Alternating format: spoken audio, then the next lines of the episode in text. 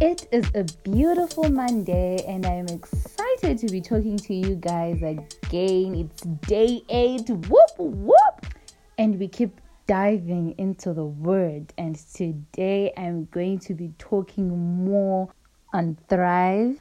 It always excites me to know that young people are willing to engage each other and bear fruit for God. Now, we are looking at the book of Colossians. I'm reading from chapter 1, from the middle of verse 9 up to verse 11.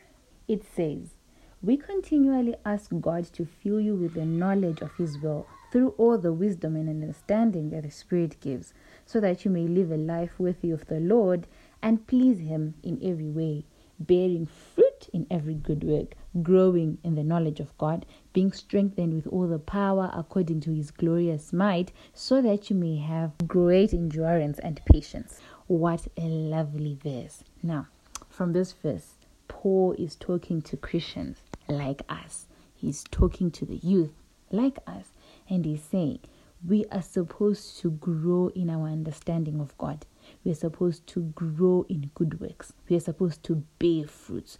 Now, it is my hope that as young people, in this time and in this season where there is so much distress and where there is so much fear, we as the youth continue to bear fruits for God, continue to grow in knowledge and to grow in good works. Now, if we believe that God loves us and put us into this world to serve Him and to be fruitful, then we are going to act accordingly and we are going to disciple our families, disciple our friends towards believing in that. In verse 13, it says, For He has rescued us from the dominion of darkness and brought us into the kingdom of the Son He loves. God has put us into this world so that you and I can bear fruits. He has put us in this world so that we may grow in good works and also grow in the knowledge of our Savior. It doesn't matter what situation we are in, we can still bear fruits to other people and we can grow in understanding. The Bible tells us in verse 12 that giving joyful thanks to the Father who has qualified us to share in the inheritance of his holy people in the kingdom of light. God is with us and God stands with us even in times of darkness. He continues to strengthen us. How about I tell you a little story or a description rather of a tree that is called in my vernacular language the Mudorofia. Now, in English, it's called the prickly pear cactus. If you've seen this cactus tree, it is short, it is thorny, and it bears a number of red fruits, pear like, which we call in Shona Madorophia. So, this tree grows very well in desert areas. You will be shocked. Now, it is common knowledge to all of us that a desert is an area with little to no rainfall at all. But still, the prickly pear cactus tree continues to bear fruits in the desert. What a wonderful God we have.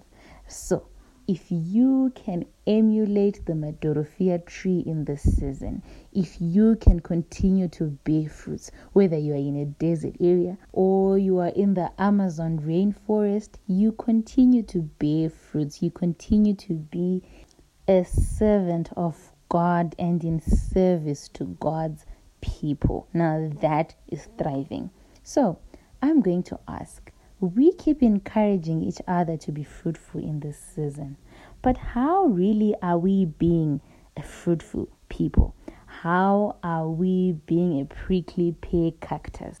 Which gospel are you endorsing on social media? Are you endorsing that you see God as an angry father who abandons his people, or a father who stands with us even in a world of sin. Which messages are you forwarding to your friends? Are they panic messages and lies, or you are telling them the truth and giving them encouragement? What are you discussing with your family members? What do you see as the end of this corona season. What do you think is going to happen? How is it going to happen? what's going to change in the world. These are some of the thoughts and actions that we take that show if we are bearing fruit or not.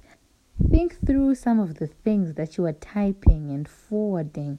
Think through some of the things that you are talking about. So it is my prayer today that we bear fruit in our words, in our thoughts, and in everything that we do with our family members, in our ideas, and in the implementation of our ideas.